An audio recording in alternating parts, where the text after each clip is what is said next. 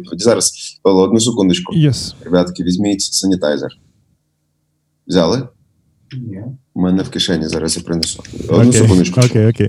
Друзі, привіт! Мене звати Павло Бондаренко. Це подкаст Очікування реальність. І сьогодні я говорю з Костю Почтарем. Співвласником лейблу Ватра. Є Костя, дякую, що зголосився відповідати на мої вопросики, знаходячись у Берліні. Ну, от, власне, тому у нас трішечки зум якість запису буде попереджаю всіх аудіофілів. Розкажи мені, будь ласка, про три речі, які найбільше тебе вразили негативно, позитивно за період карантину. Те, що все може піти по пизді дуже швидко, те, що все може якимось чином налагодитись в абсолютно неочікуваний спосіб, теж доволі швидко. І те, що життя е, насправді набагато цікавіше, ніж можна було собі уявити. Такий брів готувався, таке враження. Який був в ватри горизонт планування, яким він став зараз? З, з огляду на особистий досвід, дуже так далекоглядний. Ну, якщо говорити про музику і говорити про те, що ми все таки український лейбл, там де більшість е, якби речей ми знаємо, що в Україні робиться е, те, що стосується музики. Не не заглядаючи дуже наперед, тобто це там два місяці. Макс у нас були плани більше ніж на півроку вперед. Е, це були концерти, тури в Україні за кордоном, реліз вінілу, реліз відеокліпів, синглів трьох артистів, тури чотирьох артистів в Україні. Це доволі суттєво з огляду на те, що якби до того лейбл існував всього 6 місяців, і ця весна мала стати. Якби офіційно ми запустились восени. За цей момент ми релізнули один альбом постмена, тобі ж міня. Один сингл ми встигли релізнути сінгера-сонграйтера Влада Гнатенка і два лайв-відео з трьох гурту Жителя Закуста. Всі концерти мали розпочатись у лютому, і все це було розплановано до середини осені. А зараз за, за зараз відповідно за найкращих найрадужніших перспектив концерти відновляться у жовтні. Тобто до цього моменту 90 без без оцих от ідіотських цифр more likely нічого не буде, ніякої концертної діяльності. В будь-якому випадку не буде жодної концертної діяльності, яка б могла приносити прибуток і щось генерувати. Це можуть бути концерти, щось, якісь ситуативні події, але нічого, що можна планувати, і нічого на що можна дійсно сподіватися. Криза нас застала в такому дуже дивному положенні. Мій напарник Андрій Боєр він якби повністю займався якби плануванням і таким менеджментом гурту Шитлен за став. Я живу зараз в Берліні.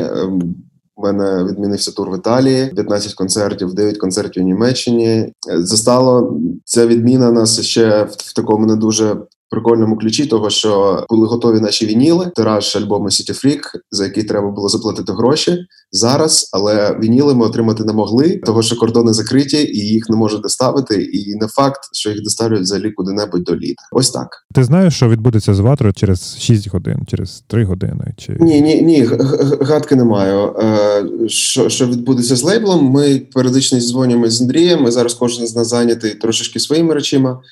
Я зайнятий переплануванням по можливості е, своїх концертів, які були заплановані на осінь. Десь 70% е, цих концертів вдалося перенести на жовтень і пізніше. Але ж знову ж таки, це наразі все дуже умовно. Тобто, ми створили ілюзію, те, що типу окей, давайте домовимось, що жовтень типу буде працювати.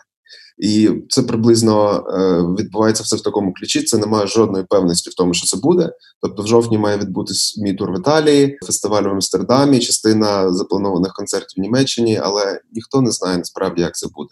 Тур Влада Гнатенка, який ми так і не встигли анонсувати тур Україною. Він поки що теж е, відміняється. Єдине, що зараз як лейбл може генерувати якісь кошти, це умовні продажі вінілу. Тобто, ми закликали людей робити передзамовлення, знову ж таки не обіцяючи їм якийсь конкретний день, коли вони ці платівки отримують. Але якби для нас це було супер важливо відчувати хоч якусь якби підтримку аудиторії в цій всій ситуації. Тому що насправді ніяких інших варіків е, зараз у музикантів у лейблу вижити немає. Тому залишаться тільки ті, хто дійсно має якусь підтримку від е, та від, від, від своєї фанбази. Останній пункт нашого подкасту це побажання для тих людей, які взаємодіють з ватрою. Що ти можеш їм сказати? У першу чергу є три артисти, які підписані на лейбл Ватра. Їх музика доступна 24 на 7 е, на всіх стрімінгових платформах, а також там на ресурсах, таких як Bandcamp, і на сторінці кожних з артистів ви можете купити мерч. Постмана ви можете купити вініл, у владах Наденка ви можете купити його картини, у гурту Шитлен Густав ви можете подивитися їх лайви і е, купити їх е, музику. Також це єдиний варіант, яким чином можна підтримати артистів, якщо вони якщо їх музика щось для вас значить, звичайно. Е, Друге, що, що я хотів би сказати музикантам, з якими е, ми також мали якісь елементи співпраці, те, що в будь-якому випадку в цих нових реаліях е, і музиканти, і лю- люди, які до цього належать, е, обов'язково знайдуть нові варіанти комунікації, нові варіанти донесення своєї музики до аудиторії, нові варіанти якоїсь самореалізації в умовах ізоляції карантину. Просто це потребує трошечки часу, але я, я певен, що е, через якийсь період, коли ми адаптуємось до нових реалій, все стане інакше, але знайде нові способи існування. Це 100%. Тобто це нікуди не дінеться. Музика нікуди не дінеться, музиканти нікуди не дінуться, і е, люди, які ходять на концерти і слухають музику, теж просто наша взаємодія буде відбуватися в інший спосіб, який ми ще не можемо, ніхто не може зрозуміти. Тоді мені лишається тільки сказати, що всі лінки на ватру я лишу в описі цього подкасту, і, власне, закликаю всіляко підтримувати ребятішек. Ну і власне.